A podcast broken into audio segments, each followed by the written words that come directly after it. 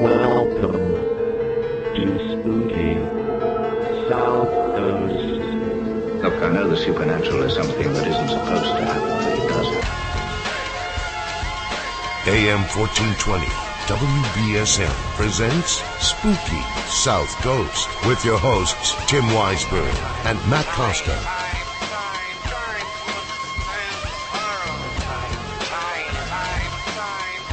Good evening. Welcome to Spooky South Coast. Tim Weisberg here, alongside the silent assassin Matt Costa and science advisor Matt Moniz.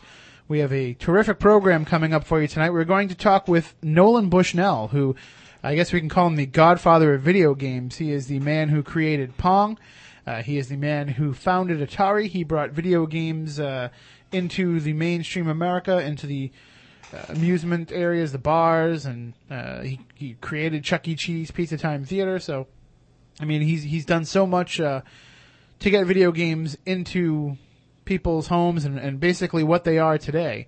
Uh, was a lot of his ideas. He sold he sold Atari in the late '70s and, and went on to other ventures. But we're going to talk with him about some of his new stuff that he has coming out, uh, including something called uWink, which uh, for those of you who work in the restaurant business, uh, if you're looking for a new investment, they are taking on uh, franchisees right now because this is the the next generation of uh, restaurant and entertainment. So we'll get into that with Nolan a little bit later. But we're also going to talk about you know the history of video games, how they came about. Uh, we're going to talk about some of the work he did in robotics and, and just different aspects of technology and just what he thinks about the technological world today. Uh, you know, we, we, Matt Costa and myself are big video game fans. I know Moniz that you play, you know, every once in a while. Uh, I go over your house and I see Scarface on the big screen. yeah, I you got to remember I'm a little bit older than you guys, but Pong was, you know, the very first game that I got when I was a kid. You know, I just turned 40, so I was a kid back then. you have one of those out. home systems that you bought at Sears? Is that Actually, yeah. Yep. Well, uh, we'll talk with Nolan about that. But it seems like these days, um, video games and just general uh, computer technology they go so hand in hand because so much of what we use computers for now uh, has these video game background. I mean, uh, A lot of the impetus for the computer engineers that came up and helped develop the computers we have now, their impetus were, were these games back then. Absolutely. They were, they were, the driving idea was to make them better so they could play better games and get better graphics. it was you know let's not have to sit there and wait for the for everything to load up and let's try to make things that look a little bit more realistic and uh but Matt Costa and myself you know we we pay attention to the video game world. Uh you know we watch uh, G4 and and we we check out all the latest news coming out of the E3 convention which happened uh over the last couple of weeks.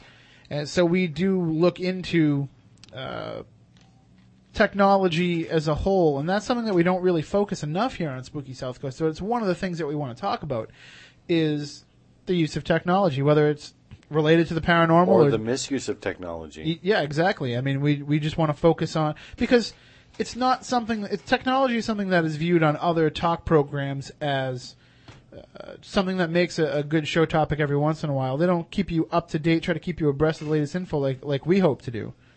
I mean, I think that we've kind of shied away from, you know, talking about some of this stuff. I mean, because you know, we talk about the paranormal, and there's so much we can talk about all the time.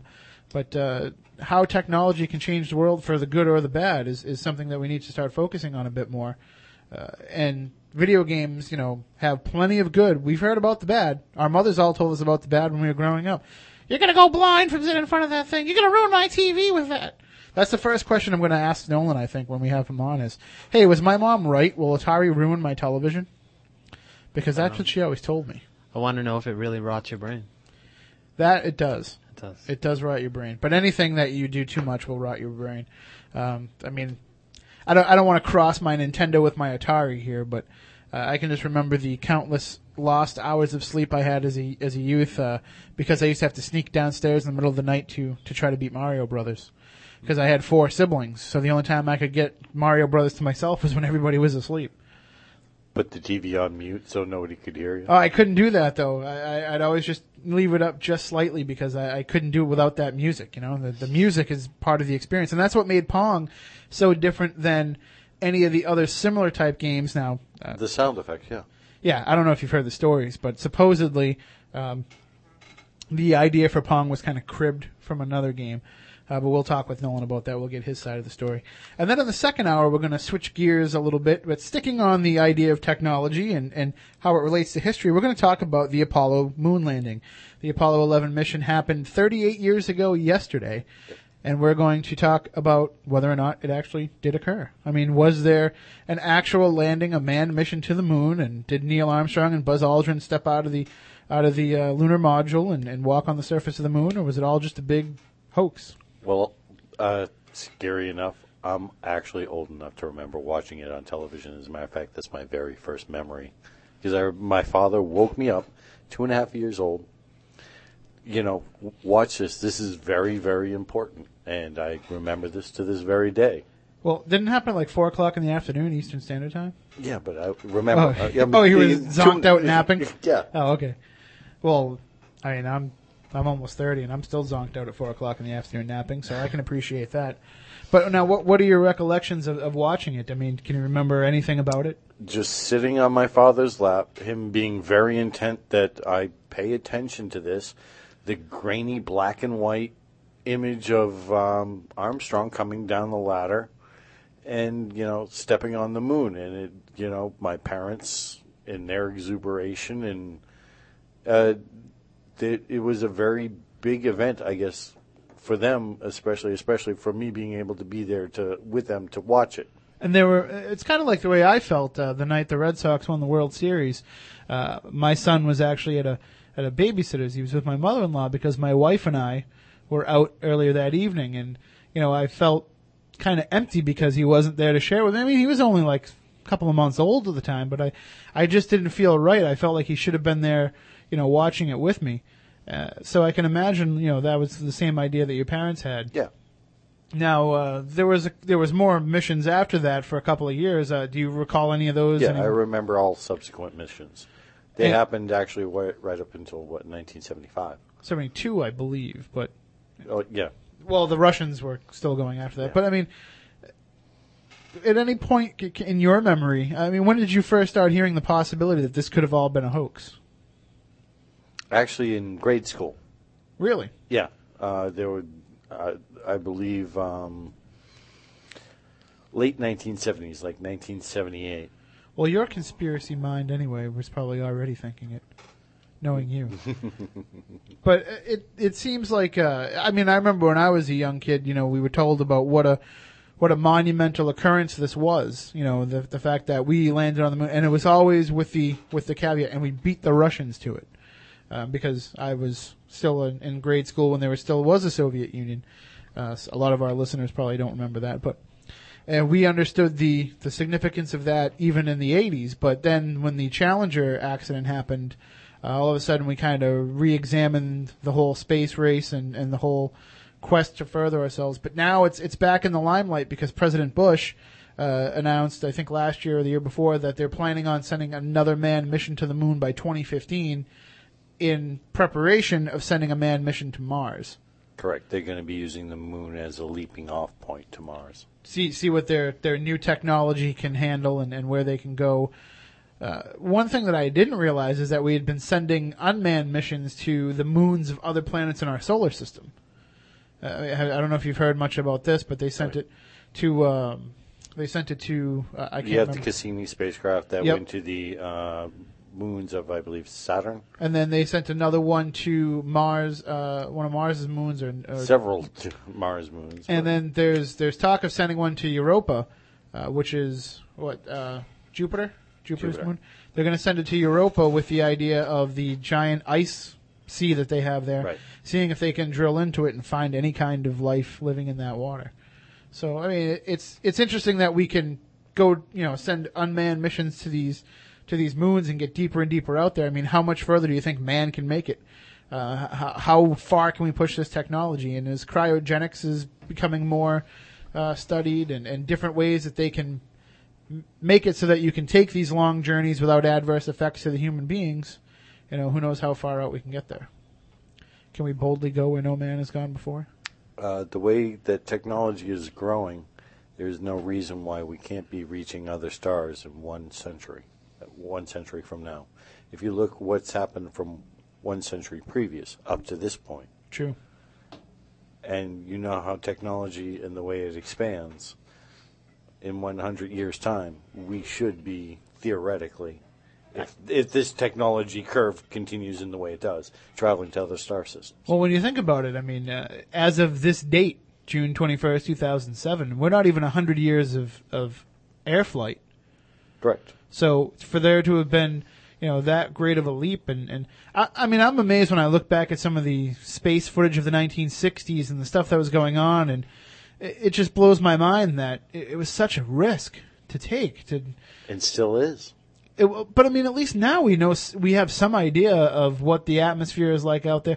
I mean, th- we were sending people out there blind. Really, we could not recreate on Earth exactly what the conditions were going to be until they'd gathered enough data, and until those first, you know, first the monkeys and the dogs, and then the humans went out there and actually experienced it. I mean, how much? Uh, how much must Neil Armstrong, Buzz Aldrin been afraid that when they opened up that door, they were just gonna something was gonna go wrong? The chances for it were astronomical to start with. And- and it took a real, a real hero, and I use that word for what it is, because it took a heroic effort to go out there knowing these risks, and to, to still st- step beyond that, And just for just to further us. not not only could you not only did you have to have the uh, the fortitude to go up there and do it, but knowing that once you did it, the eyes of the world were on you, and in addition to having to, you know, in addition to having to get over the nerves of getting out there and what could happen, you have to essentially perform because you're making a historic landmark moment. Uh, I mean, we'll get into it definitely in the second hour, but one of the things that I want to I want to point out is a lot of people think, you know, that the the entire moon landing looks staged and it looks fake, and that's why these rumors have been able to to keep going over the years because it seems so forced. Well, maybe it seems so forced because they went over countless times exactly what they wanted to do and what they wanted to present to the world because it was such a monumental moment. Well, they they train for missions continuously. Uh, so to say it sounded staged and rehearsed, well, yeah, it is a, a rehearsal of a play every time they go through their uh, training missions. Everything's all mapped out. Their scripts are choreographed for every mission that we do out in space. I- It's it's the mission plan or the mission protocol.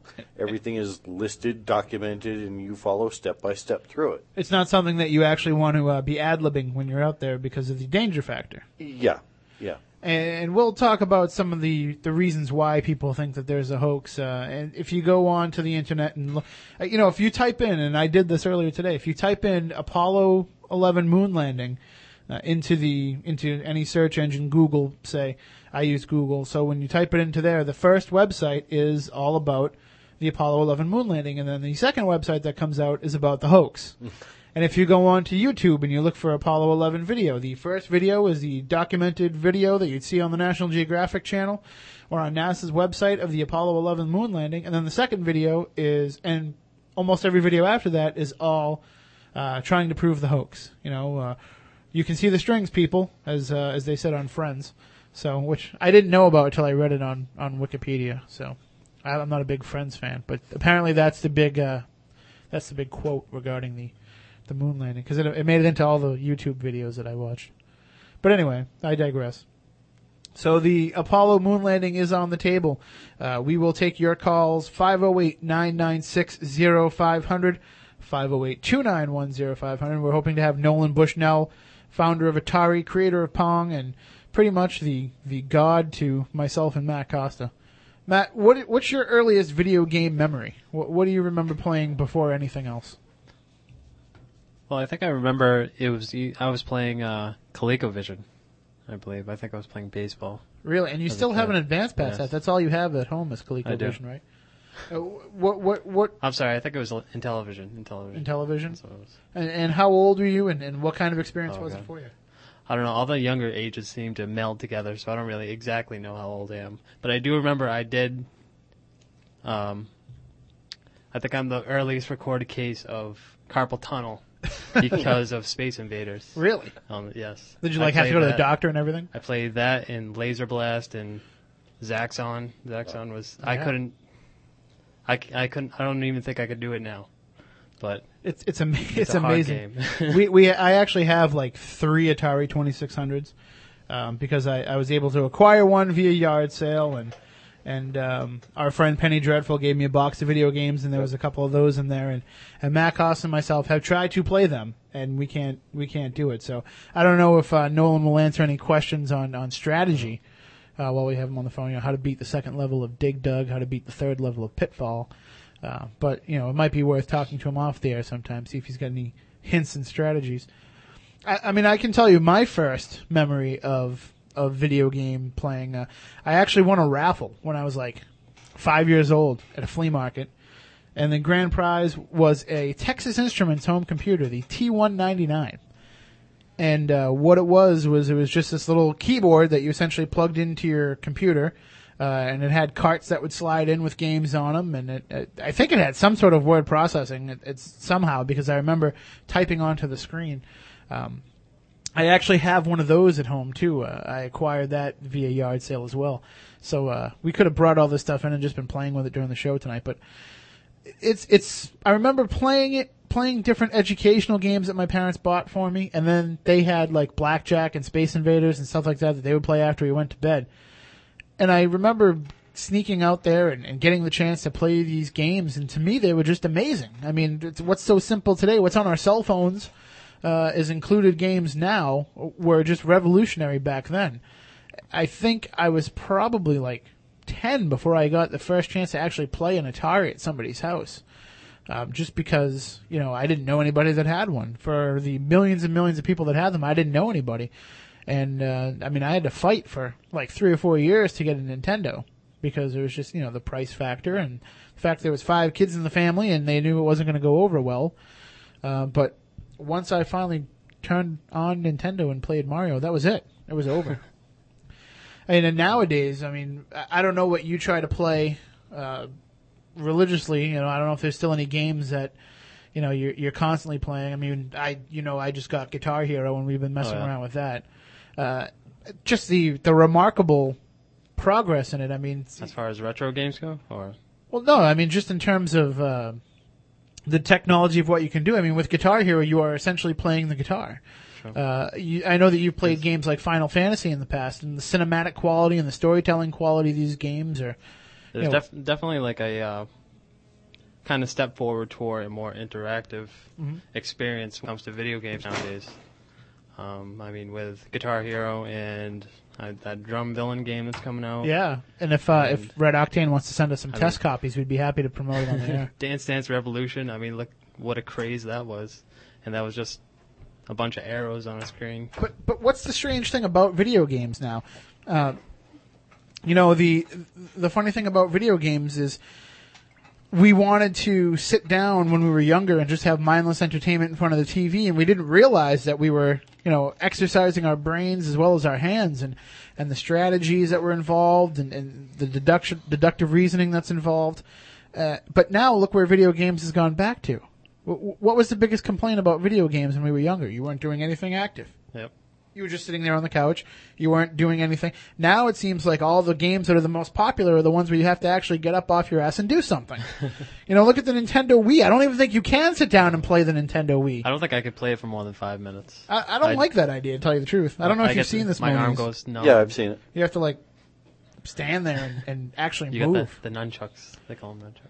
Is that what they're called? The Wii nunchucks. So, I mean, The remember- Rechucks or something. do you remember what it was like when you first walked into an arcade, say, and you saw uh, the, the the afterburner, the way you actually get in it and well when you it's actually the could, gyroscope. could sit Yeah. into the, yeah i mean those those were yeah those yeah spinning around.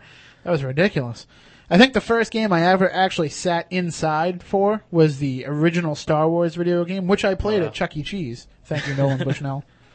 But uh, i mean that one i remember crawling into that long tunnel. I mean just the evolution of the cabinets the game cabinets uh, has been ridiculous. But remember when you first walked into the arcade say about 10 years ago and they had the skiing game Yep. and you had to actually move your body. And I was like, oh, I, it costs like four quarters more than the rest of the games. And I was like, I can't believe I'm actually doing this. This is probably just as hard as real skiing. And that's when it kind of made that shift toward, you know, like you said, Dance Dance Revolution being the the biggest one. I mean, people actually have to be able to move to play that game. To, to actually watch kids do, watch uh, kids play Dance Dance Revolution. Have you ever seen it? I've seen it. Like, I've seen people that are good do at it play. Yeah. Kids do it backwards. They don't even have to look at the screen, and they can do it. well, I mean, that just That's tells you just that they're from playing too much. Way repetition, but I mean, they do handstands. Well, it spilled over into family things. I, at my sister's house, they actually have that pad hooked up to um, with their entertainment system, and they they make a family night out of it. And you know, it, I have to admit, it is quite amusing to watch certain family members try and do it. But Well, I mean, we're going to see, uh, uh, my, myself and Matt's generation is definitely going to see a real influx in families playing video games together. I mean, my dad and mom played when I was younger, but not at the levels that Matt and I play now.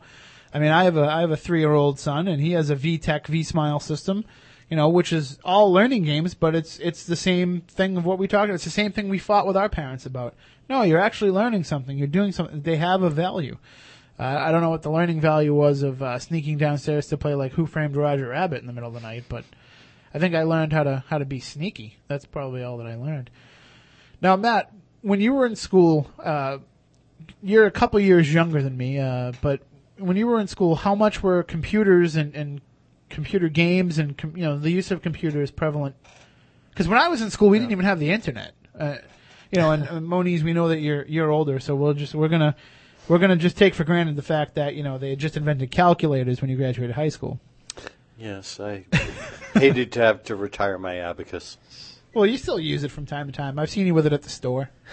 But um, I mean, when I started in school in the first grade, we had an Apple II, one Apple II for the whole first grade, and we had the logo program where you made the little turtle make the lines. I have no idea what the pra- practical application of that game is now uh, of that program. I mean, it, it couldn't do anything except draw straight lines, and you had to tell it everything to do. Uh, but then the, the game that I remember making the big difference was the Oregon Trail. It was like the first game that was an actual game. You could actually have fun doing it. What did you have uh, in your early days? Um, we didn't really actually have a computer till I got to middle school, like sixth or seventh grade. In the And- school? Yeah, Wow. and it was actually it was probably the same Apple II that you had. Yeah. But uh, I don't think we really played too many games. There was I do remember the Oregon Trail and me getting distemper almost almost every time and break, breaking an axle. I never got to Oregon, but uh, uh, I don't think we had to. We what about what about programs had- like? Uh, it was one any- of those things where you had to sign up and and you just couldn't be bothered. Yeah, were like, it was it was there was 30 kids in the class. If if you signed up, you were on the waiting list forever. So- Now, what was uh, what was your first application of a computer in the classroom environment? I know I one of the first programs I remember using was Bank Street Writer. You know, a, a simple word processing program. I believe I th- believe we were uh, taught how to use spreadsheet on the Apple II. Wow, I've never even been taught how to use it. Was it was it uh, was it VisiCalc? Um, Oh God. I think it might have been. Well, but That, that's one of the things we'll get into with Nolan if he calls. I, I remember being bored using it because, I mean, how fun is a spreadsheet when you're 12 or 13? Yeah. So, yeah. I mean, what are you going to do with a spreadsheet? I mean, you're going to make up math problems to put into it. Uh, but then as we got older, uh, I, I never saw the, I swear, and a lot of people don't believe me when I say this, I never saw the internet till I was a senior in high school. My first experience on the internet was in, uh, was in the computer lab, uh, uh, Miss Aborn's room actually, where she had a laptop that had the internet capability and she plugged it into the phone jack and I was able to go onto library websites uh, and it looked like it was in DOS. You know, it was like no no HTML, no graphics, nothing. And then um, I, I got to see later on um Mr. Hathaway. He had a he had a computer in his office that had the internet, and I got to actually go on some websites and actually see like search engines, and, and he gave us like a little class. So when I got to college and I went to the computer labs and they had the internet there, I was like, hot damn. I mean, I was on every possible website I could possibly think of, and I said, "This it can't get any better than this." And that was ten years ago. So just look at what the difference is, you know, between the internet ten years ago and now. Uh, I mean, Moni. Well, you're looking at okay. What you're talking about when you were a senior is I, I'm ten years older than you. So in 1985, roughly when I was out of high school, and before that, computer internet wasn't avail- really available like it is to the public today. I mean, we were, we were able, we had just gotten the TRS 80s or the Trash 80s, and the very first Apple II actually came into the high school. And it was an old phone modem that you actually had to put the physical receiver in, Yeah, into. put a the phone into the cradle. Right. And we were able to call various town halls and libraries and certain other um, universities. There was a lot of news group stuff. a lot- Right. yeah. It would. Yeah. You you had the news wires. You you could tap into the news wires. You could tap into local municipalities if they were large enough to be connected to this thing to start with, and universities, various universities. So essentially, uh, when you were using this in, in high school and, and having that capability, it had no actual use for you. For me personally, Yeah. mm, other than some databases that were in some of the universities, yeah, I, I got limited use out of it. I had more fun trying to hack through certain, shall we say, municipalities records and town halls. He lowered, What are the he lowered fir- his yeah? What are the first hackers? Yeah, thank you. Well, I mean, I I can remember, you know, just being able to to go online uh, at college and look stuff up and and saying I, I can't just imagine, you know, if it could get any better. And then you get the internet in your house, and then you have it on your cell phone, your PDA, your laptop, and it's just Well, the the- strides that we've made in, in the ability to communicate technologically, which leads to a whole other question, which uh, I'll ask after you. After, I'll make, I was going to say the internet really became available to the public in personal computers in say circa 1980, uh, rather. Is when the first PCs were really affordable uh, and were starting to be found in other people's homes. 1993 through 95 is when the internet really started to explode.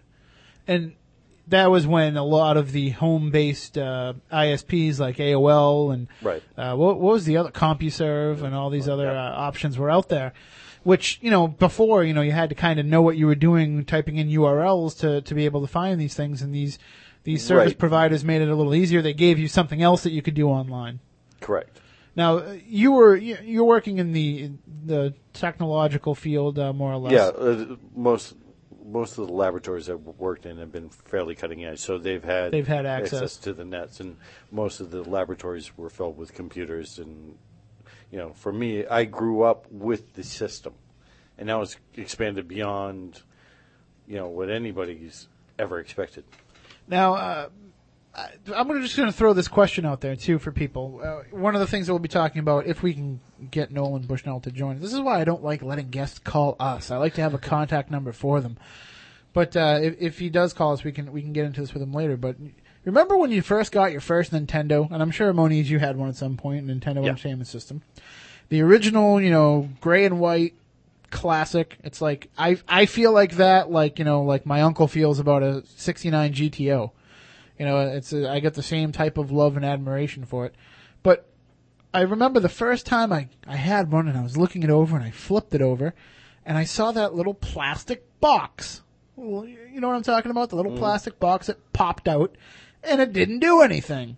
Nobody knew what it was, and for years I didn't know what it was. So I'm just gonna throw the phone numbers out there. Maybe some I know what it is now, but maybe somebody I read a book. That's how I found out. Maybe somebody out there can tell me what that was. Uh, why don't you give us a call? 508 996 0500 508 291 0500. If you can tell me what that little gray box that snapped out of the bottom of the Nintendo Entertainment System was, the Silent Assassin will provide you with a wonderful Spooky South Coast bumper sticker. A deluxe. Deluxe bumper sticker. Excellent. Deluxe meaning maybe two. Oh, maybe two. You can't beat that just for knowing what that little gray box was under the Nintendo. Maybe a couple pens. So 508. Hey, them pens are actually pretty cool. There you go. They are good pens. Mine are still writing, which is better than I can say for my uh, my other pens that I get with prom- They, promotional they, they take a good biting because I like to bite my. You do. You bite everything. I do. You're like a beaver. I can't help it. So 508-996-0500. 508-291-0500. And uh, we will tell you exactly what that box is coming back. Let's take a quick break. And on the other side, uh, more of us just throwing it around about video games uh, until we are hopefully joined by Nolan Bushnell. Stay tuned for more here on Spooky South Coast. Don't look now, but spooky South Coast is creeping up behind you right after this. The Atari video computer system is 20 cartridges with 1,300 game variations you play Discover a world beyond your wildest dreams. You can't keep me in here, Atari. Centipede. Tempest. And asteroids. Pong becomes a nationwide phenomenon.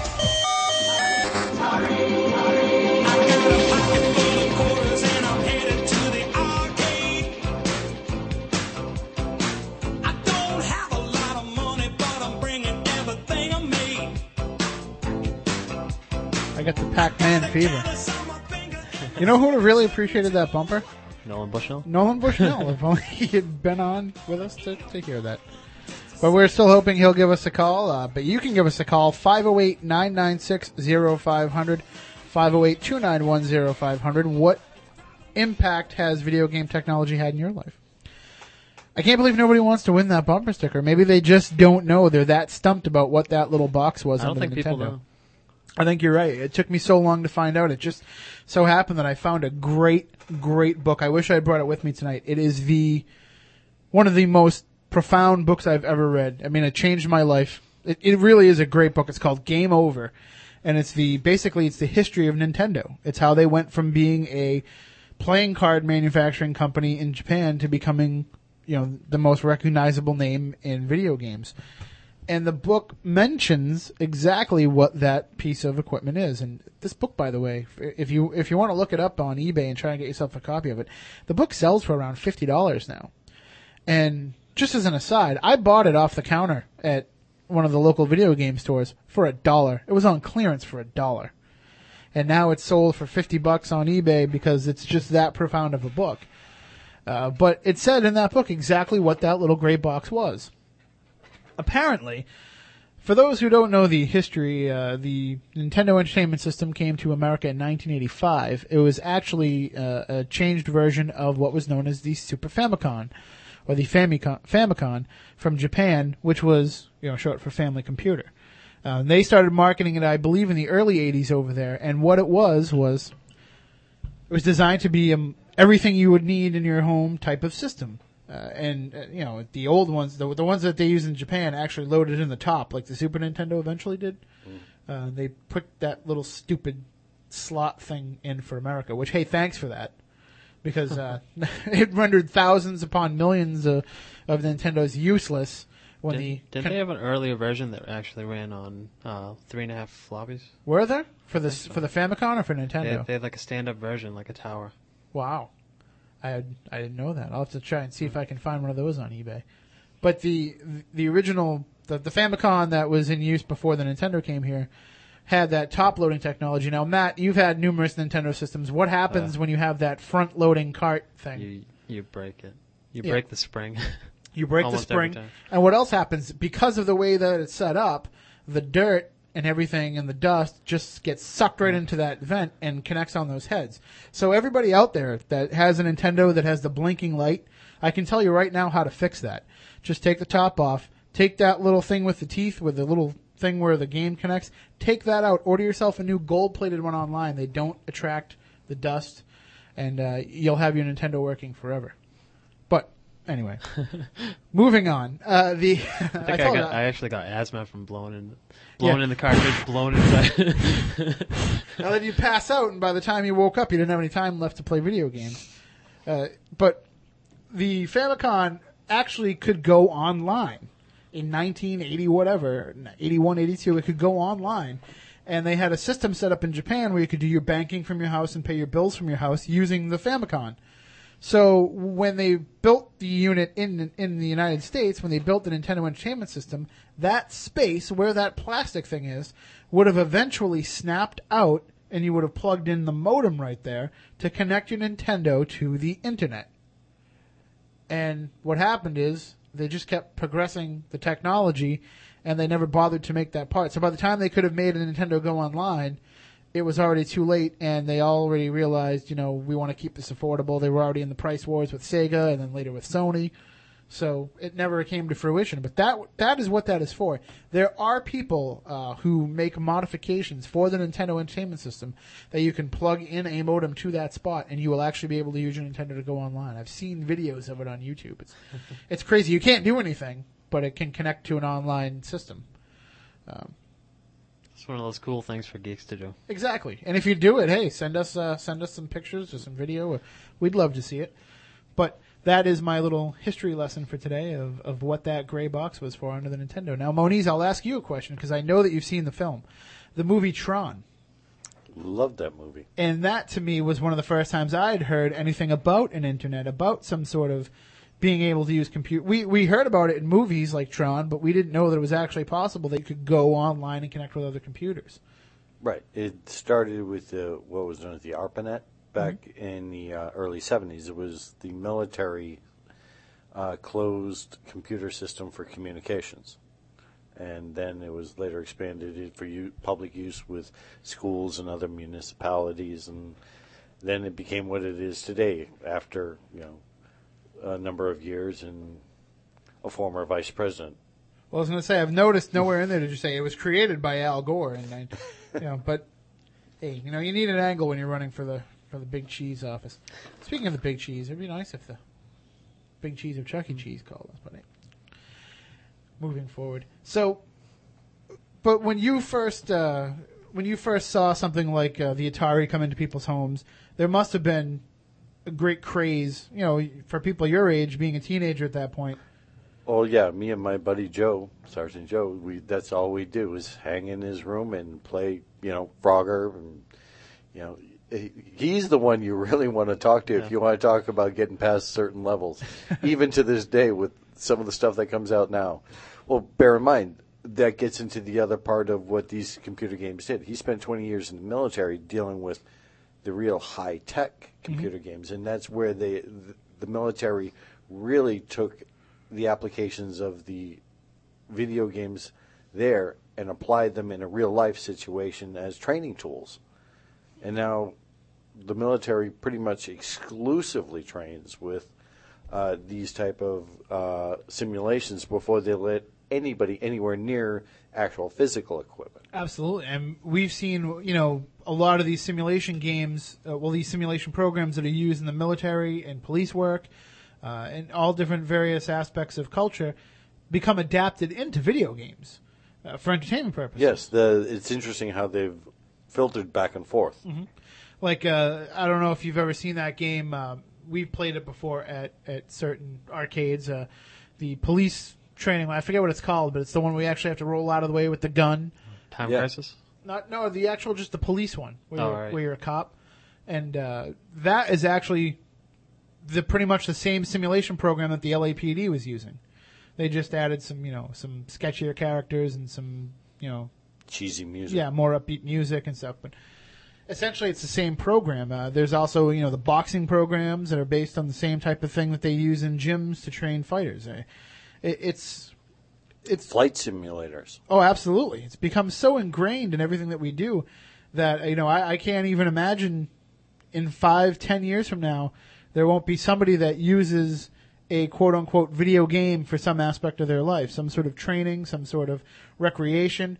I mean, I, I know people who could care less about Nintendo or, or PlayStation or any of those games, but they'll have the railroad simulators because they want to just drive a train. They've always wanted to drive a train, and this is their opportunity. Uh, all the way to people who won't play games, but they will play things like The Sims because they're nosy people, and it gives them a chance to stick their nose in somebody else's life. Or these massive online games where you can communicate with people all over the world. So, well, we have- your own life. yeah, well, you can be so, somebody totally different in a video game. That's the other appeal. Is there any simulator programs that you ever got really addicted to, Matt? Was there anything that, Um, or, or even something like The Sims or SimCity? I did play Roller Coaster Tycoon for a while. Really, where Which you is build your own am- Yeah. amusement park? That's W- about it. was that I mean, just, I did uh, play Sims for a little while. I, I didn't really get the novelty too much of it, but I felt like I was like sticking my nose Yeah. in somebody else's business. Sim City was kind of cool. You could be the mayor. Yeah, that was pretty fun. The uh, the only problem I had with it is you had to build the irrigation systems and all that kind of stuff. That just bored me. You know, it took hours. My wife was excellent at it though. She would literally spend days in front of the PlayStation. I recently tried to play it again, and uh, I found out that the internal battery in it is dead. So Really? in order to uh, keep my city saved, I would have to leave my Nintendo on for life. Wow, I So- can't imagine that. It, it was on Nintendo. Is that what it was? It was on a Super Nintendo. Super Nintendo. So it had like a like a CMOS battery in, Yeah. in the in the cart. That's crazy. So That's ridiculous. I can't believe that. I'm I'm needless to amazed. say, it's still on right now. I'm amazed when I can turn on like uh, my PlayStation or my Xbox and it knows what the date is. Yeah. You know, I just I'm like, wow. And that's that's one of the things that's happened is the video game systems that we're using now are very powerful home computers. You know, Xbox is designed uh, to to stay in your living room and be, you know, multi multi use. It goes back to what I said before. The the video game uh, processors and the buses that were used in them were more powerful than the home computers of their day. And, and getting into what we're going to talk about in the second hour, the Apollo moon landing, the processors we have in our home computers and even in our cell phones Our watch. Yeah, they're they're more powerful than what they had running the Apollo mission, both in flight and on the ground. Correct. So I mean, it's amazing. I, I don't know if you ever had the opportunity, Matt, or maybe they were kind of even dinosaurs by this point. But if you ever had the opportunity to ever work with a mainframe or, or be in the room as a mainframe, Yes. And what type of experience was that compared with the way we use computers today? Uh, the former place that my father used to work at had a uh, mainframe, and I remember visiting him as a kid, and you going in, you where his office was, you had to go by this room to go into uh, and what have you. But uh, walking by it, and it was just these towers of rooms that had air conditioning pouring in, and these things pouring out heat. And lots of light and lots of noise. I remember. I, that's just what I remember as a And, kid. and they recorded on tape, yeah, reel to reel tapes. and they would print out printouts on like you know like uh, journal tape. right. and just the limited capabilities what they, it would take them a half an hour to do a function that a, a computer can do now in the blink of an eye. Well, a lot of it was for um, computer aided designs or CAD systems, the early CAD systems that they had for their day. Is that's the type of work my father was involved. Well, not in designing, but the facility was uh, mainly for designing and developing uh, oceanographic equipment. Now, linking it up to the paranormal, it was one of those type of mainframe computers that was used for the original Spiricom, wasn't it? One of those big, Yeah. big sons of guns. Yeah, And so just the processing power that that, that had to have uh, compared with what we could do today, what we use computers for today, you know, the paranormal PC and, and other things like that that we use in, in paranormal research today. Imagine if, uh, imagine how much we would have progressed in that field uh, if we'd had microprocessors back at a time when the investigations were really starting to, you know, in the 70s when you had kind of that boom uh, when people were first willing to, to come out and say, yes, I, I investigate the paranormal. I mean, imagine if Ed and Lorraine Warren had microprocessor power for their investigations back in the 70s. that would have been interesting. Uh, although they actually did have some pretty decent equipment back then to already begin with, but the was the seventies really wasn't the first boom of it. Uh, the the late 1800s and the start of the spiritualist movement, uh, there were a lot of people going out and doing old school ghost hunting, and there are plenty of books that, uh, if you can go delving through some old libraries, that people can find on these subjects. If you look at you know, spiritualism in in that particular section, and uh, I can't remember any of the names of the books off the top of my head. But, but even so, they were using the technology that was available to them. right, they, They- used the, Ouija boards and well, Ouija boards and stuff like that. But there there were other tricks that. I don't, I don't want to use the term tricks because that implies that there is some sort of deceit going on. spiritualism me- all crap. Don't- No, well, I'm just kidding. I'm just kidding. Go ahead. What have you. I'm talking about the methodologies that they would do for ghost hunting back Mm-hmm. in the late 1800s, um, because they didn't have electronic equipment like what we have today. But uh, they still knew that these things, uh, ghosts or spirits or what have you, could affect the present day living where we ha- where we exist now, or or they existed back then, as the case may be they knew that they affected objects and things. So one of the things they used to do was sprinkle powder on the floor, and uh, hopes of following a footprint trail. And I've used the same exact method to, you know, uh, recently Mhm. in a couple of the cases I'm working on. It's still effective today, as well as you know, well, it also helps in two respects. One, you you get to see footprints if the if there's something there walking around. It'll also show you footprints of like mice or whatever running around in the attic too, which could also explain. It's, it, it'll give you a definition of of what's going on. Either is it paranormal or is it something more mundane? Well, it's interesting too because we're talking about simulation games and, and video games being used to enhance people's uh, careers and opportunities. There's actually a game coming out, and I'm not sure the specifics of it. It's called Jericho, and it's being put out by Clive Barker. Uh, he's the, the the brains behind the whole thing, and but what it is, it's about a, a team of paranormal investigators that are working for the government, and so there's different aspects of paranormal investigation in this game. I mean, I don't know how much of it's going to be people running around with guns and, uh, you know, squirt guns of holy water, whatever they're going to be doing. But it'd be interesting to see if somebody did develop an actual paranormal investigation simulation program, uh, something that would, you know, aside from the, the stuff that they wouldn't want to put in a video game, like you know, actually doing research, reading books and studying and listening to the. You know, attending lectures from people who have done it Heading before to the old town halls, looking for the records of the house and who lived there, who died there. Yeah, yeah. but in, in born there. terms of in terms of being able to actually like simulate the investigation of a property, uh, registering for cold spots, you know, taking EMF readings, going through taking baselines, you know, if they could actually incorporate something like that, it, it might actually have a market. Uh, I remember Matt, uh, one of the games, one of the first games that we used to when we first started hanging out playing was Nightmare Creatures, you know, and it, it was a game that was groundbreaking at the time. It was scary. It was, it it was like one of the first games that actually scared me, aside from the uh, Resident Evil games. But Resident Evil 2, another game though that it, it had that type of you could almost the palpable you knew when something was coming type of thing, and maybe, things that ran on what was called the Doom engine. yeah, exactly. But the the anticipation of what was coming was something that was unique. I mean, before in video games you didn't really know what was coming as side scroll screens and all that stuff.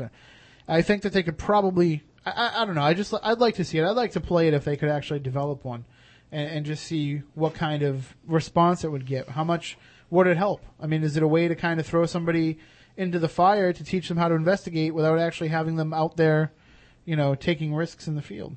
I don't know. No demonology video game, so I don't think Plenty of be a good demons idea. in video games. There, there is there's ridiculous amounts of demons in video games. I mean, but the horror genre is something that video games will always go to because of a the huge crossover audience, and b you can do things in video games that are a lot easier to do in that format than it is to do in movies. So somebody that has these ideas and this creativity geared toward that field might be better off moving into video games where it's a little bit easier to create than trying to come up with a way to put these ideas on film. I mean, Well, they already do put these ideas on film, like what you were talking, the Resident Evil films, or you can. You Mm-hmm. but know- that's only because of the popularity of the games that they've they've done that.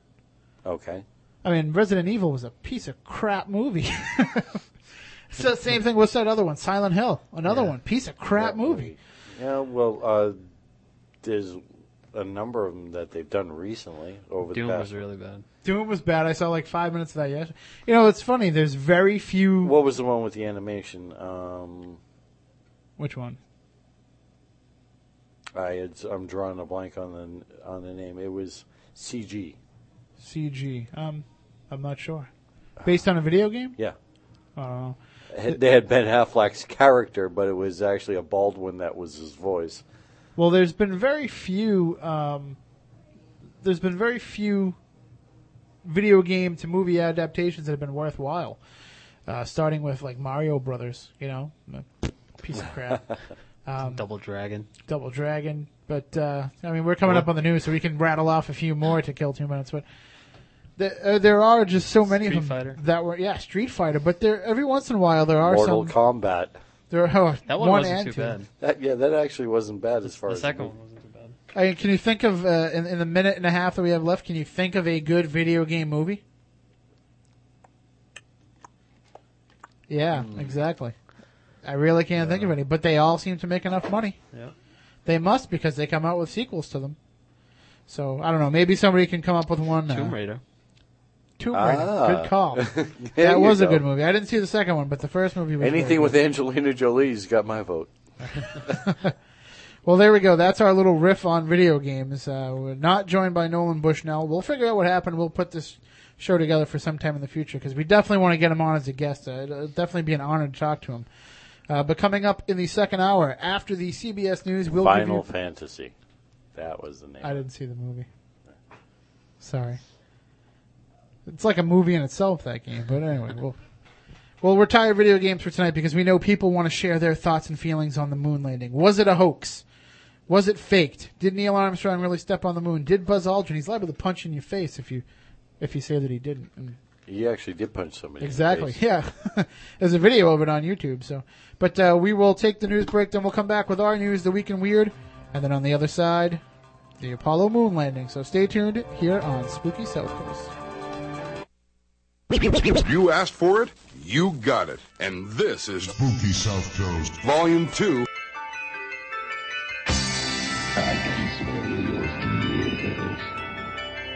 I'm not afraid.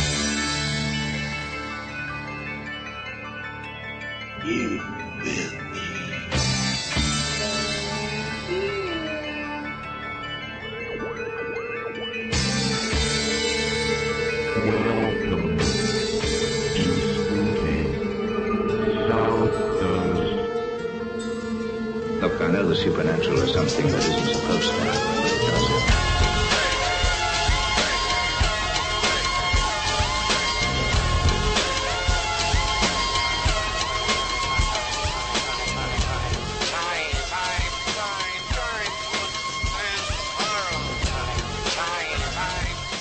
Good evening. Welcome to Spooky South Coast, hour number two. Tim Weisberg here, alongside with Matt Costa, the Silent Assassin, and Matt Moniz, the Science Advisor. And uh, we just had a great first hour talking about our video game memories and what we learned from them. Um, I don't know, maybe Nolan Bushnell got the times mixed up and he'll call in an hour number two, but if not, we will talk with you about the Apollo moon landing. Was it real or was it a hoax? Uh, we will talk about that in a few minutes, but uh, we have to let you know about something because this is the time in the show when we plug stuff, especially stuff involving us. First of all, if you're listening to us on podcast and you, you don't know yet, WBSM and Spooky South Coast are now streaming live every Saturday night.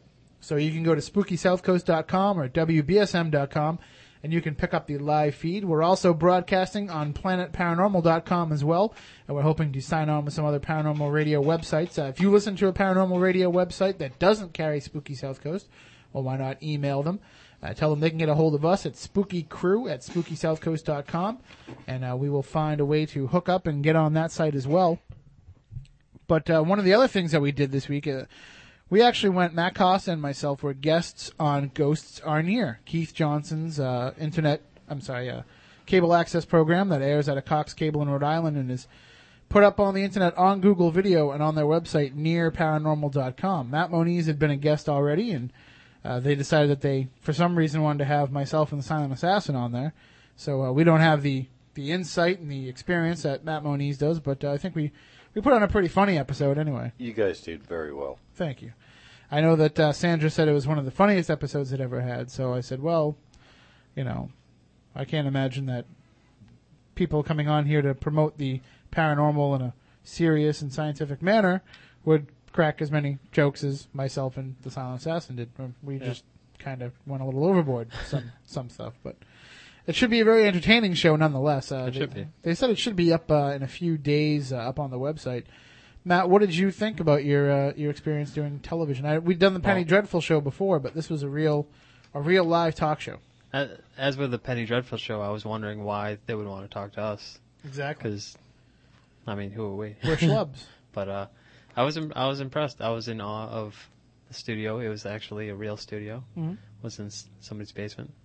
You like thought in it was Wayne's World. yeah, Wayne's World. But uh, I don't the- know. It was it was a lot of fun. I enjoyed it. And the fine camera work of Matt Moniz on, on camera. The outstanding. Yes, he was doing the the, the close ups and everything. Did The extreme see, close-up. We we wanted to try to get you yeah, do the extreme close up, and you know then uh, we were gonna we were gonna tell Keith that we didn't think ghosts are, are real, and we to, we thought they were totally, you know, bull crap, and he was wasting his time. And then when he was like, "Really, we're gonna do fished in," you know, we're making references to Wayne's World. I'm sure like half of our audience doesn't even remember Wayne's World, and the other half never even saw it. So, but that's okay. This is what we do here. We talked about video games for a whole hour, so we can certainly talk about Wayne's World for 30 seconds.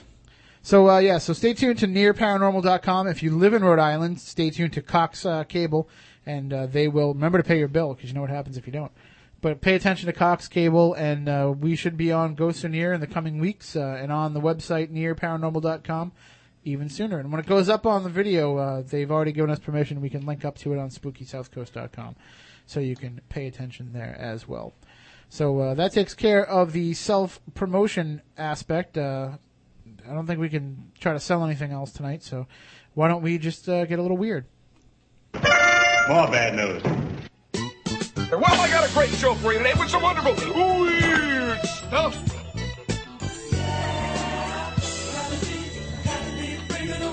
I feel, I feel so very weird.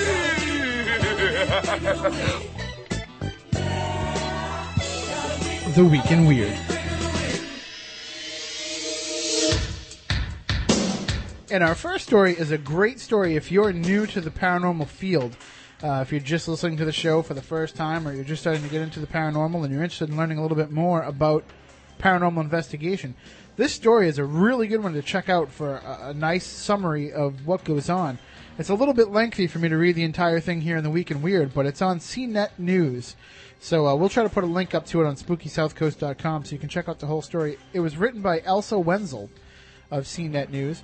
When Sharon Leong conducts field work, she packs a digital camera, a thermometer, and an electromagnetic field meter. She isn't a private detective or an electrician. She's a secretary by day and an avid ghost hunter by night. Those gizmos and many others in tows, Leong treks to reputedly haunted homes, battlefields, bars, and hotels, gathering what she thinks may be evidence of a world beyond this earthly one.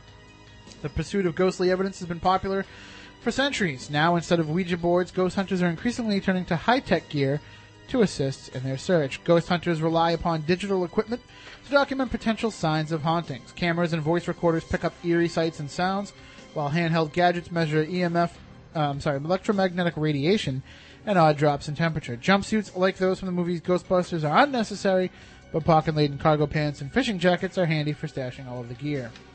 Hobbyists like Leong find equipment either in pedestrian electronic shops or at custom online emporiums such as GhostMart. Although most of the equipment is built for ordinary purposes, others are clearly targeted at amateur ghost hunters. Complete kits can be ordered ranging between $250 and $2,000.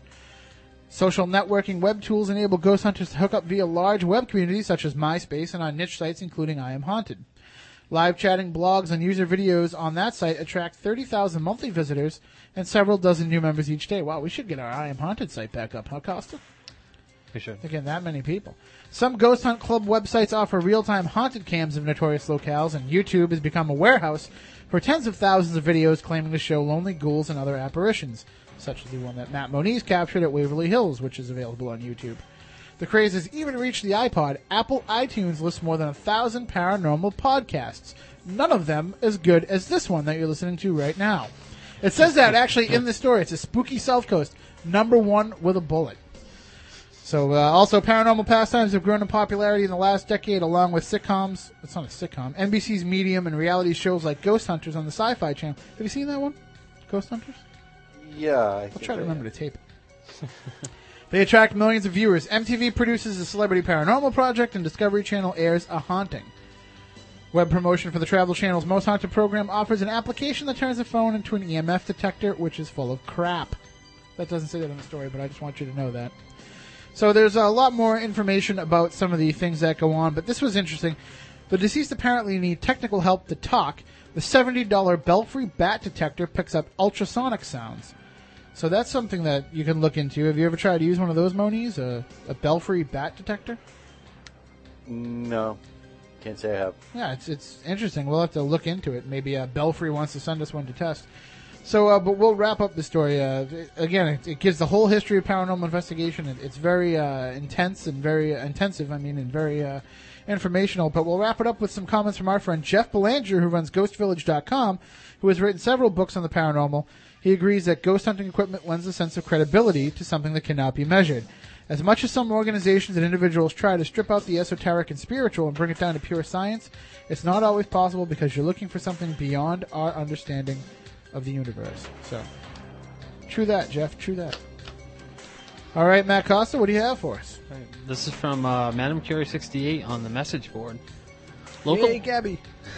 local Indian children attending a school located in a graveyard were having reoccurring nightmares about ghosts and have appealed to authorities to shift them from the site. This week, hundreds of school children, school, hundreds of children at the school in the eastern state of Bihar, accompanied by their parents, marched to the office of a senior district official, asking for the school to be shifted away from the Muslim graveyard. About 200 children studied in the makeshift school set up years ago after authorities refused to donate land for a school. Some parents say their children's sleep and health is being affected by dreams of ghosts. They used to play and study together and finish their their lunchboxes while sitting on top of the concrete graves, but now the ghosts have come to haunt them at night and they are falling ill, one father said. There are more than a hundred tombs in the graveyard, but dozens of fresh graves, most of them shallow, have been dug in recent months, further crowding the burial ground. Authorities in the densely popu- populated Bihar said they were trying to provide land, new land for the school, but it's hard to say when and where it will be. So that's it. It's kind of like that Nightmare on Elm Street 4 or 5, whichever one where he was carrying through the entire high It school. might have been four or four and four, or every one of them, pretty much. But I mean, uh, it doesn't really jibe with a lot of we hear about paranormal investigation. Not a lot of, uh, you know, coming to get you in your dreams type of hauntings. I that, could see uh, why it that gives we've you been getting. nightmares. Yes. Oh, absolutely. If you're a kid and you don't understand what's going on, sure. That only stands to reason, common sense. I mean, they seem cool with it. They're eating the lunch on the Yeah, tombs. yeah, but still, I mean, out of all the ideas of you know where to build stuff, you know, All the things that happen in a cemetery, I don't think eating's one of the worst. hey, well, you know, Disneyland was built on a swamp, and that worked out. So, all right, Matt Moniz, tell us about some interesting developing developments down at Area 51. comes from Channel 8 in Las Vegas. Something big is in the works in Nevada's legendary Area 51 military base. A massive new building is under construction at the top secret location. Aviation experts say that there's a good chance that a new, highly classified aircraft might soon be zipping around the Nevada skies. What kind of aircraft? One possibly is the successor to the SR 71 spy plane, the SR 72. The SR 71 Blackbird is widely regarded as the greatest airplane ever built. It sliced through the sky at Mach 3 and still reigns, officially anyway, as the fastest plane in history. A photo of the new building under construction at Area 51 has raised tantalizing possibilities for civilian researchers who dabble in such topics. No one can say for certain what the building will be used for, but aviation historian Peter Merlin said one thing is for sure we can say that it is one big hangar. That's what a lot of people say about me. True. I'll leave that as it is. It possibly measures 275 feet by 600 feet. It's no larger than hangars at other bases, but certainly is the largest at Area 51, Peter Merlin said. Satellite photos confirm Area 51 already has two dozen hangars, including some less than two years old. So, what's going on out there? Peter Merlin says he's been told by engineers at Lockheed that the SR 72 project was canceled. But new reports in the aviation media note that the Air Force has just awarded a new contract to Lockheed for a plane that sounds exactly like the SR 72 a Mach 6 reconnaissance airplane that could also carry weapons. Unlike the SR 71, this one would be unmanned. It would be possible for it to make a comfy fit inside the hangar, says Merlin, but he thinks that there are other possibilities also at work at Groom Lake. Among the suspects is something called the Black Manta, a stealthy hypersonic craft that might explain the wispy images captured in a few photos around the world. Various black triangle type aircraft have been spotted all over American military bases and cities for years, some of them huge in size and big enough to require a big hangar. Aviation journalist Bill Sweetman has long argued for the existence of the Aurora, another plane rumored to have been flown at Groom Lake. Sweetman says black budget figures hint at the existence of the plane, which some have dubbed the SR 75 Penetrator. Whichever these uh, ambitious projects ends up in full development, it is abundantly clear that the testing location of choice is for top secret planes is still Area 51.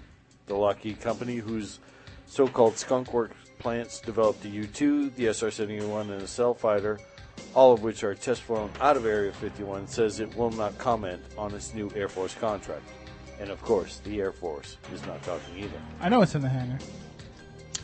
What would that be? Ernie Boch's plane.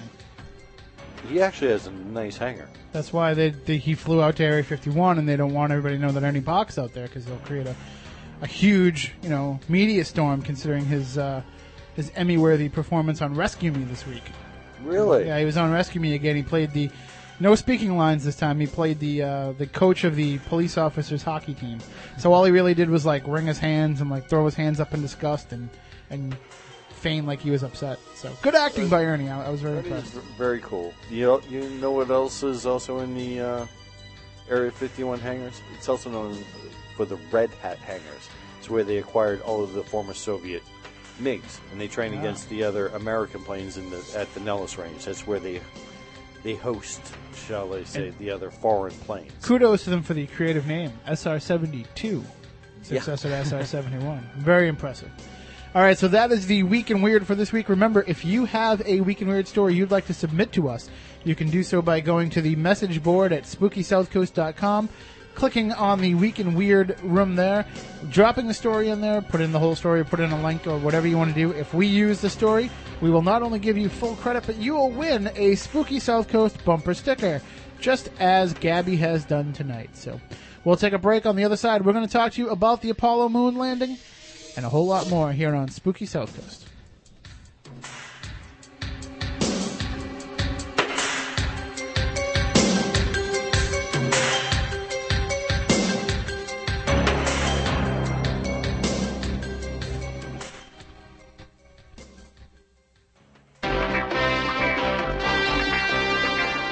Lost civilizations, extraterrestrials, myths and monsters, missing persons, magic and witchcraft, unexplained phenomena.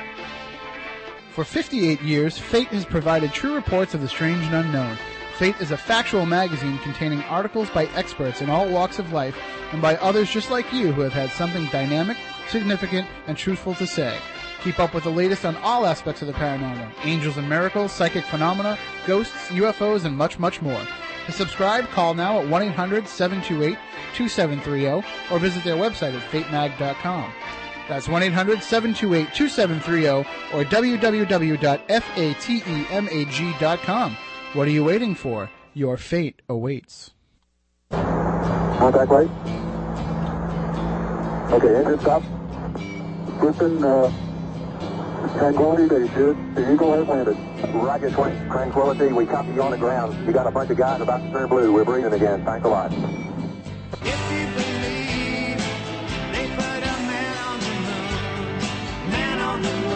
That's on plan. It's one small step for man, one giant leap for mankind.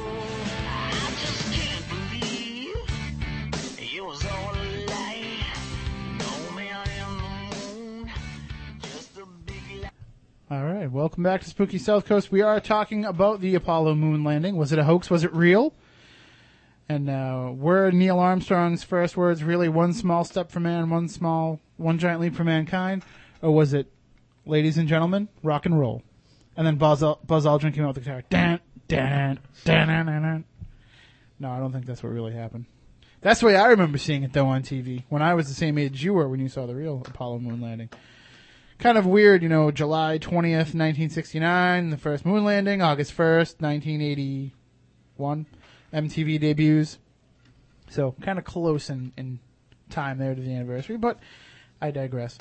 Uh, we talked about a little bit at the top of the show, but the Apollo moon landing, uh, again, 38 years ago yesterday, and to this day there are still a number of people that do not believe that it happened. Uh, it's it's strange but true that there are a number of people that think that it was a hoax. The Apollo moon landing hoax accusations or claims that some or all elements of the moon landings were faked by NASA and possibly members of other involved organizations. Uh, some groups and individuals have advanced alternate historical narratives which tend to varying degrees to include the following common elephants, uh, elements. Common elephants. The Apollo astronauts did not land on the moon. That's one of the arguments that they make. Uh, another argument is that they did land on the moon, but the footage that we saw was controlled in a studio because we didn't want the Soviets or others to actually see what was on the moon.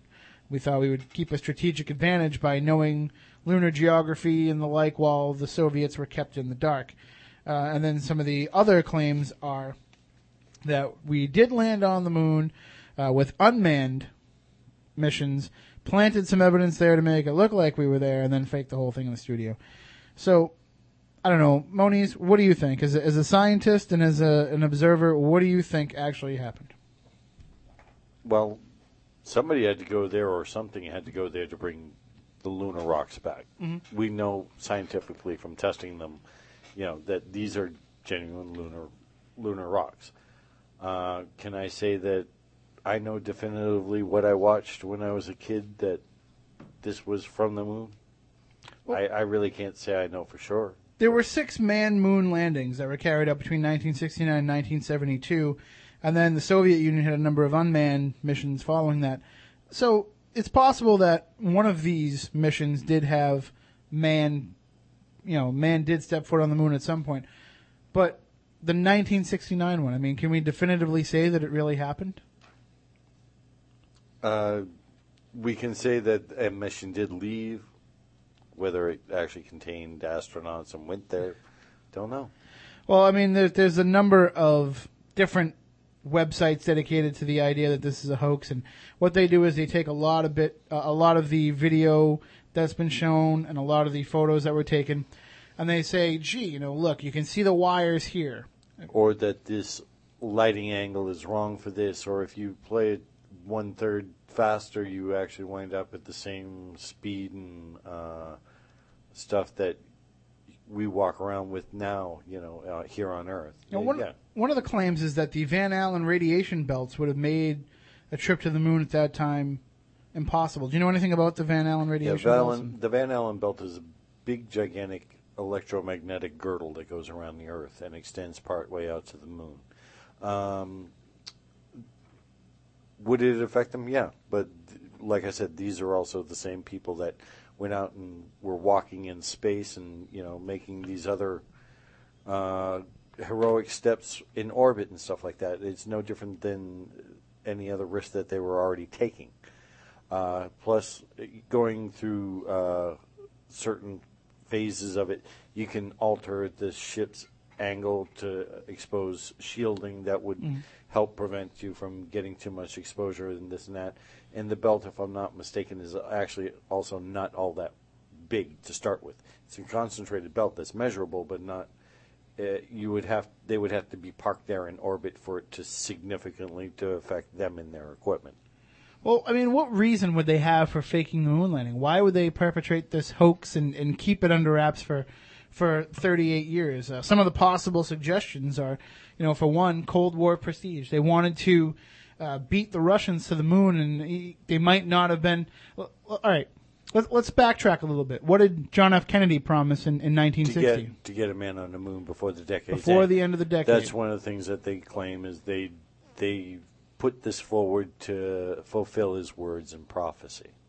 Uh, there was only only a, a few months left in the decade to pull it off, so it seemed like as good a time as any. Now another another thing, and this is something that I Well- read somewhere. Well, I don't mean to interrupt you, but technically they were actually supposed to have made a launch there a couple of years prior. It just didn't work out.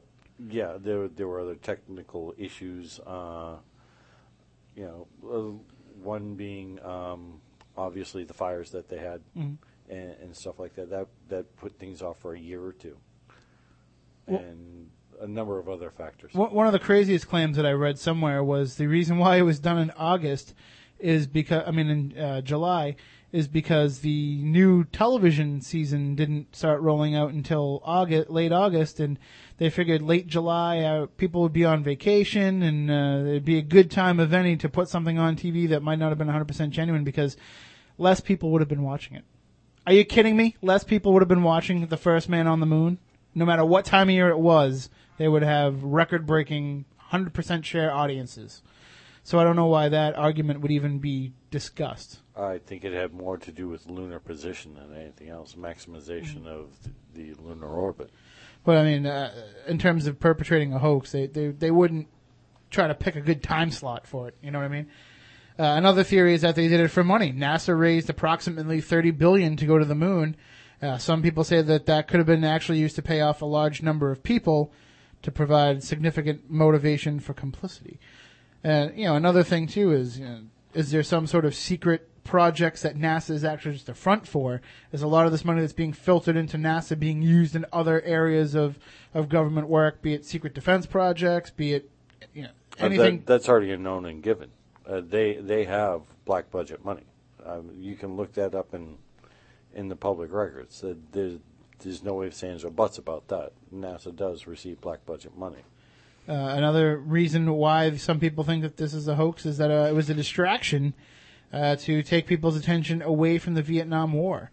Uh, when I'm looking here, according to hoax proponents, the U.S. government benefited from a popular distraction from the Vietnam War. Lunar activity suddenly stopped with planned missions canceled around the same time that the U.S. ceased its involvement in the Vietnam War.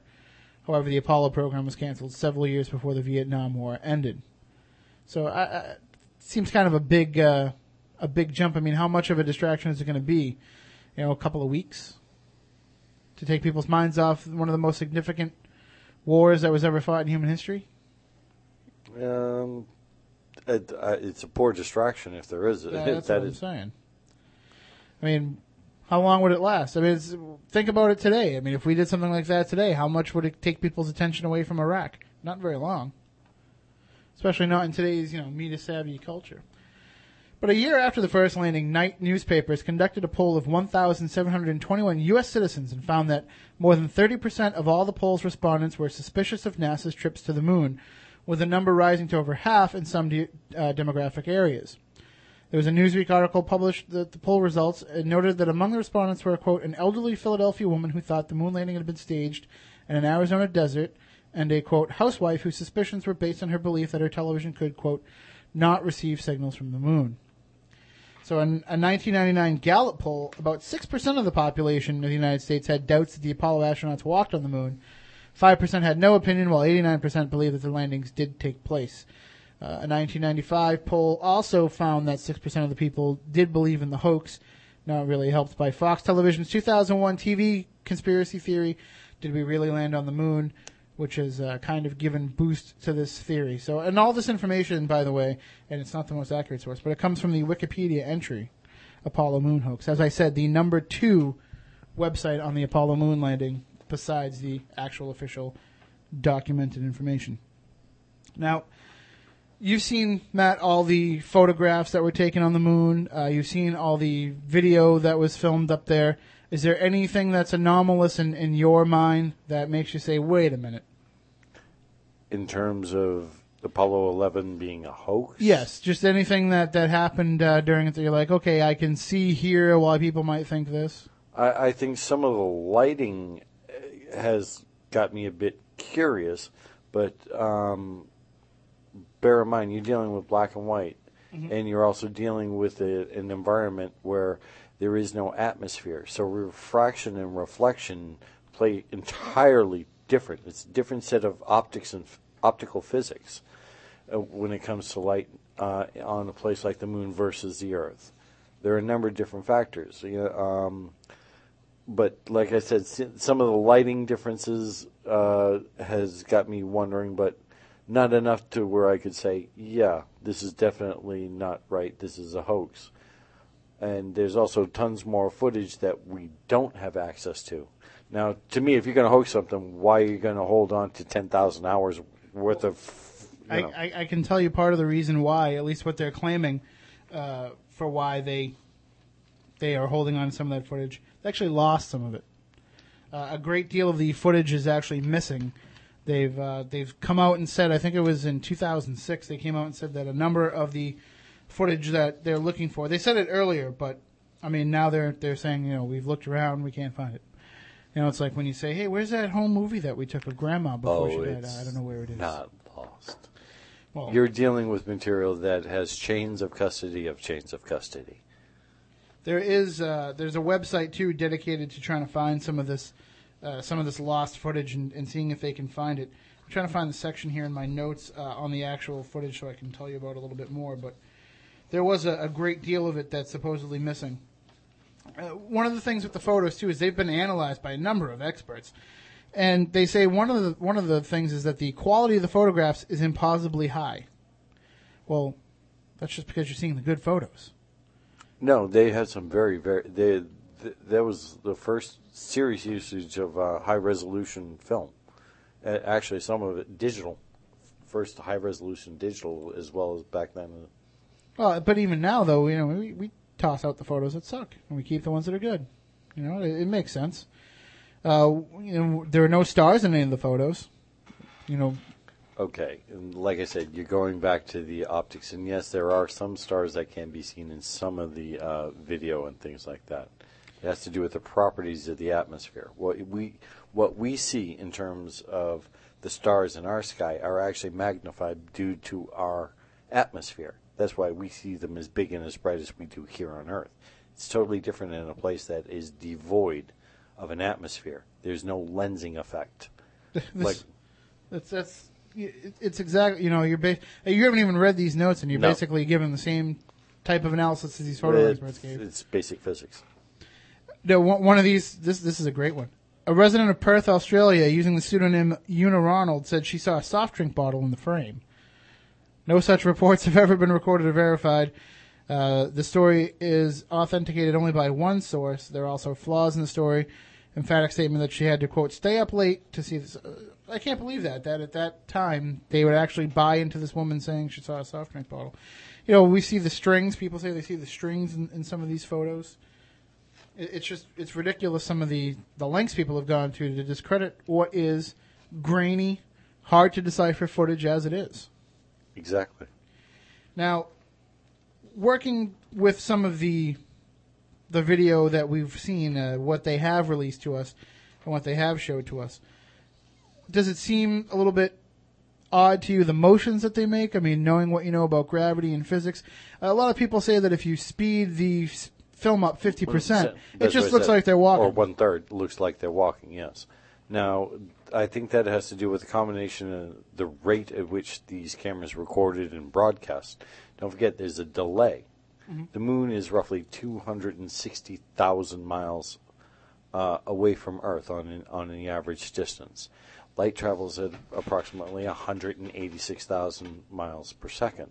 So that means that you know you would have about a second and a half worth of delay, given the time you know to be broadcast, come to Earth, go through whatever filters they got at their receiving stations, and then further broadcast by the stations out, and then your TV takes the signal, and then you know it, it, there's a lot of delay going on, and it's only sending bits of information at a time to start with. So yeah, you're going to it's going to look slowed down and d- choppy and delayed, and each station as it goes along, you're going to lose resolution of what you see, just like uh, make, making a photo of a copy of a photocopy of a photocopy. which is how we get all these show notes to you before every Basically. episode. It, it does say, uh, you know, some of these notes do point out the, the difference in the gravity and the difference in the distance. Uh, but the, one of the videos that I saw had some interesting footage of both Apollo 11 and later missions. Uh, there was one, I forget exactly which Apollo mission it was. One of the astronauts fell down and he asked for the other guy to help him up and you can actually see when he's pulled up it looks like he's being pulled up from wires from behind i mean to me when i saw it it looked like that is the footage real is it the actual nasa footage that i'm seeing on that video who knows it could be a fraud that's put up on youtube but it's it's really interesting to see the way that they are moved and it does look like it could be cables taking some of that weight off them It's not. Uh, what are they dressed in? They're dressed in a spacesuit. Now, the spacesuit that they're in is pressurized to keep them alive. What he, what you're dealing with, as well as uh, the reduced gravity, is the amount of pressure in the suit. Once he gets his knees unbuckled, you know, from where he's bent over backwards like that, the pressure all of a sudden now rushes into the bottom where his boots are, and that's going to make him, you know, stand straight up. You're in a you're in an inflated suit, so you're going to snap up like you're being pushed or pulled up by you know um, strings for all intents and purposes. Oh, well, I'm, I'm actually I found the section here where it talks about the missing tapes, and I'll just give you an idea of what's actually missing. Uh, it is the they they recorded with a slow scan television or a SSTV camera. In order to be broadcast to regular television, a scan conversion has to be done. The radio telescope at Parkes Observatory, similar to what you're talking about, was in position to receive the telemetry from the moon at the time of the Apollo 11 moonwalk. Was that in Australia? Yep. Okay. And uh, it talks about how uh, some of these telemetry tapes went missing, and that's what they're saying that they can't find. It's not like it's it's you know going to blow the whole lid off this thing if they find these tapes, according to what NASA is claiming. This data telemetry, I'm sorry. data telemetry. Uh, just I'm just reading telemetry. I don't I don't know what the what the difference is. Uh, It's just um, that would be the the raw signal that came from the lander itself. Uh, it's a camera, and it would probably have uh, several other channels buried or encoded into it that would have their their bios. In other words, all of their medical monitoring, other sub channels, monitoring the systems of the crafts, both the lander and the orbiter uh, as well as other communications and stuff. The telemetry is all of the signals that are being broadcast and sent back and forth. What's up with the flag? What do you mean? There's no wind, and it's waving in the wind. Well, supposedly it's, uh, it's semi-metallic or whatever, and it, it unfolded out, from what I'm told. Um, it's it was more kinetic energy, is the what it was explained to me when they opened it up. That's why it's waving, so so to speak. It's just a reaction of it being unfurled. And there was some sort of um some sort of uh, rods placed in it to keep it stiff and outright. Correct. Yeah. So I mean, because a lot of people have said, "Well, look at the flag. It's it looks like it's been fixed to stay that way." Well, of course it has. It's not. Right. Gonna, it's not going to flap. Right. Uh, it's got all of these. Uh, oh, the person I know that had something similar where they had the same kind of flag that they put on the moon. There's a bunch of these like little fine uh, wire rods in it. I, I can give you uh, something a little bit more earthbound that's probably similar. Pipe cleaners. Yeah, from Remember when we were kids and we'd Yeah. use pipe cleaners to hold stuff up? S- something similar to that, Mhm. thin thin wires. And what happens if you take you know a car antenna and you you wrap it? It it vibrates. Mhm. Same idea when you unfold it, so it makes it look like it's waving in the wind. And speaking of which, I've never actually seen somebody use a pipe cleaner to clean a pipe. But why don't we take this call here? Pipe cleaner industry supported by elementary schools. Good evening. You're on Spooky South Coast. How you doing? Good evening. Uh, am I speaking with some TV stars? Oh, you are. Yes. Well, I want to thank you for being such excellent guests on our show, Ghost on Air, the other night. well, we thank you for having us. Yeah, you made a great appearance and can hardly wait to see you on the screen there. Well, we're, what we're going to do is we're going to start telling people that you actually faked our appearance, kind of like NASA faked the moon landing. Oh yeah, I, I, I did know, notice uh, your shirt was kind of uh, ruffling like that. Uh, it's, uh, the pipe cleaners you had in. Uh, No, that's not the pipe cleaners in my shirt. It's just the pipes. oh, I. So no, we thank you very much for having us, and, and we're glad that uh, Matt and I could come up with a, a half an hour of interesting discussion. Since, you know, we're we're pretty much dying out here tonight. well, I, I think it's pretty interesting about you mentioned the kinetic energy with the flag, and uh, I think that's probably what it was, the vibration. Well, uh, Keith, you must have had a chance to see this uh, when it happened. Yes. Uh, what what was going through your mind? What did you think uh, when when the Apollo moon landing happened? What what was your excitement level? What was the the interest that, that you and your family paid to this? We, we were all thrilled that it was actually happening, and we were praying that they get home safe and everything. And we were just amazed that gee, there's men right up there. And of course, when I was a small child, that was my dream of being the first person on the moon, and I, I didn't make it, but uh, I, I was thrilled. We were all thrilled. Uh, I remember it's just just mutual mutual excitement, and uh, I remember watching the news. They were interviewing people all over the country on what do you think of this. And there was one elderly woman that was interviewed. What do you think about men going on the moon? I guess she was in Washington D.C. She said, Is that what they're doing now? It's like the first she'd heard of it. You know? Well, I mean, it, you never doubted the validity of what of what NASA was telling you. No, no, I never did. And- never did. And even today, with all this conspiracy theory that's that's come out of the woodwork, it doesn't doesn't make you question what went on at all. Yeah, right. And you know, there's there's, there's going to be that about everything.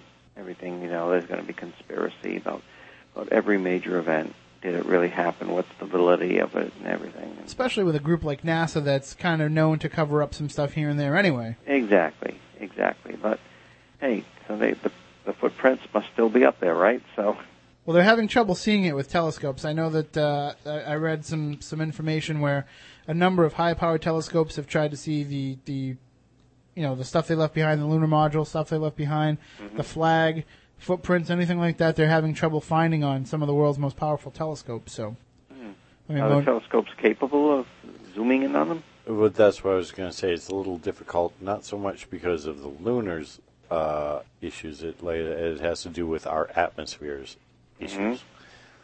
Now, well, one thing, Matt, that, that I found interesting is uh, I found one video that talked about how Neil Armstrong wore a Masonic apron while he was on the moon with a Mason symbol in the middle of it, and that uh, his father was a 33rd degree Mason back in Ohio. Buzz Aldrin was a 32nd degree Mason at the time of the landing.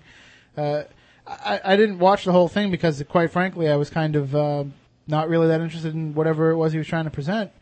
Uh, they talked about all the Masons that were in NASA at the time and, and, and gathering them all together afterwards for a, a special debriefing and uh, any kind of similar, any kind of uh, significance to the idea of many astronauts, Gordon Cooper, uh, some of these guys being Masons and what that would have to do with any kind of conspiracy?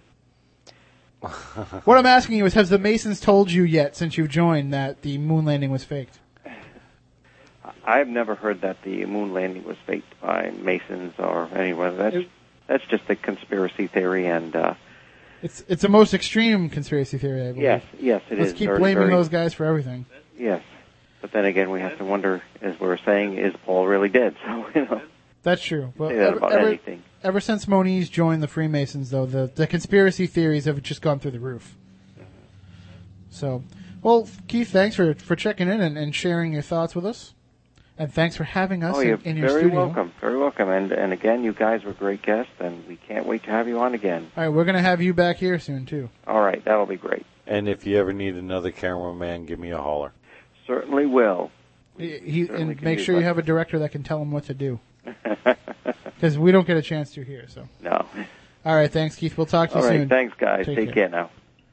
Well, one thing I wanted to ask you, Matt, is uh, we we've talked about this in the past, uh, and we got about seven minutes to go here. There's a number of deaths with kind of mysterious circumstances around a number of key Apollo personnel, and I'm just going to go through a list here. I have a list literally of about 25, 30 names. Uh, but I'm gonna I'm gonna go through a number of them here. Uh, Ted Freeman died in a T-38 crash. Uh, Elliot See and Charlie Bassett T-38 accident. Uh, Virgil Gus Grissom, uh, Apollo 1 fire. His son Scott Grissom said the accident was a murder. Uh, Ed White, Apollo 1 fire. Roger Chaffee, Yeah, Apollo 1 Chaffee, fire.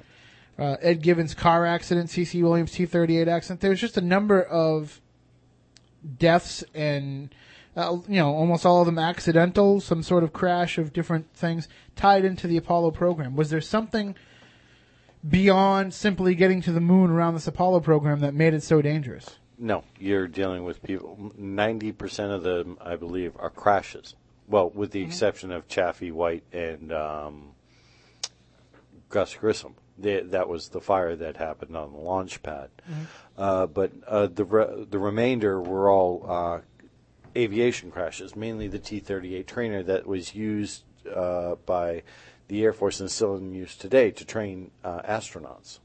Well, one of the gentlemen who's died in association with the Apollo missions is uh, NASA worker Thomas Baron, who died in an automobile collision with a train in 1967, shortly after making accusations before Congress about the cause of the Apollo 1 fire, after which he was fired from NASA, and the death was actually ruled as a suicide. He was a quality control inspector who wrote a report critical of the Apollo program and was an outspoken critic after the Apollo 1 fire.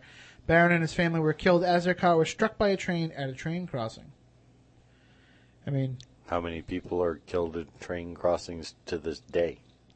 I, I don't have that information in front of me. But I mean, it's nothing. I know what you mean. nothing uncommon. I mean, we got bus loads that get hit by a train at least once a week. You see that on the news somewhere in this country. You know, it's not just one car. It's you know a school bus when school's in session or or what have you. But you know, vehicles getting hit by a bus is not a uncommon event, nor car accidents. A lot of the astronauts that died in car accidents were uh, Corvette owners, and they love to go fast. And one thing about cars, when you go fast, oak trees don't move. Well, in 2002, NASA commissioned James Oberg $15,000 to write a point-by-point rebuttal of any hoax claims regarding the Apollo 11 moon landing, and in the same year they canceled that commission in the face of protests by hoax skeptics that the book would dignify the accusations.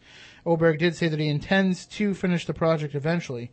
Uh, and in November 2002, Peter Jennings uh, did a special for ABC's World News Tonight, and he said NASA is going to spend a few thousand dollars trying to prove some people that the United States did indeed land men on the moon. Jennings said NASA had been so rattled they hired somebody to write a book refuting the conspiracy theorists. So, if this James Obering does come out with this book, I mean, maybe it'll put some of the questions to rest. I mean, it might have, uh, and I just don't have up to date information. But some of the people that are supposedly involved in the hoax uh, gets pretty interesting. I mean, some some names that aren't necessarily familiar to people. Uh, Deke Slayton, NASA's chief astronaut in 1968. Some people say that he was one of the primary leaders of the hoax. That he had visited the set of the film 2001: A Space Odyssey in the UK, which he referred to as NASA East. Now that brings in some interesting ideas because a lot of people feel that if this was a hoax, it was orchestrated through NASA and filmmaker Stanley Kubrick. Stanley Kubrick and his younger brother Raoul Kubrick were reportedly accused of having produced much of the footage for the Apollo 11 and 12 missions. It's been claimed without any evidence noted here that in early 1968, while 2001 A Space Odyssey, which included scenes taking place on the moon, was in post-production, NASA secretly approached Kubrick to direct the first three moon landings. In the scenario, the launch would, the launch and splashdown would be real, but the spacecraft would have remained in Earth orbit while the fake footage was broadcast live from the lunar journey. Kubrick did hire Frederick Ordway and Harry Lange, both of whom had worked for NASA and major aerospace contractors, to work with him on 2001. Kubrick also used some 50mm f 0.7 lenses that were left over from a batch made by Zeiss for NASA.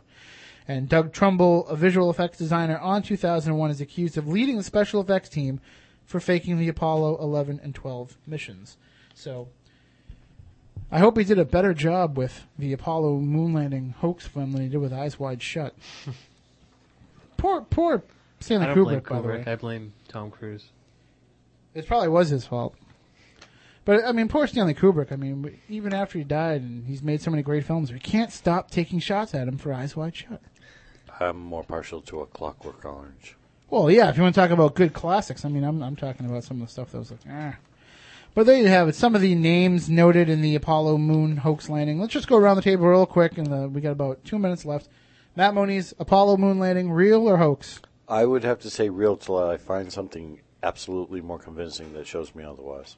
And I would have to say real because I can't buy into the fact that a conspiracy like this can keep going for 38 years. It's not like we're talking about the assassination of a president here. Or a crash in uh, a desert, you know, 60 years ago. Uh, Matt Costa, your thoughts on Apollo 11 hoax or real? Just to go against the grain, I'm going to say it's fake. Really? Well, you can direct all of your comments to Matt at SpookySouthCoast.com and he will argue the point uh, until NASA silences him. So I, we're really hurting our chances of getting any legitimate NASA people on this program, but we'll work on it in the future. Next week we'll have something planned for you. Not exactly sure how it's going to work out yet, but I'm pretty sure it's going to be taped. Which should be the first time ever. Exactly. But uh, so for Matt Costa from Matt Moniz, I'm Tim Weisberg. We want you all to stay spooktacular. Rest assured, listener, that my time here has not been easy, and what you have just heard was not fiction. Although, in many a desperate moment, I most certainly wish it had been. It's over for now, it seems. Or at least until yesterday begins again. Tomorrow, tomorrow, the supernatural as something that isn't supposed to happen.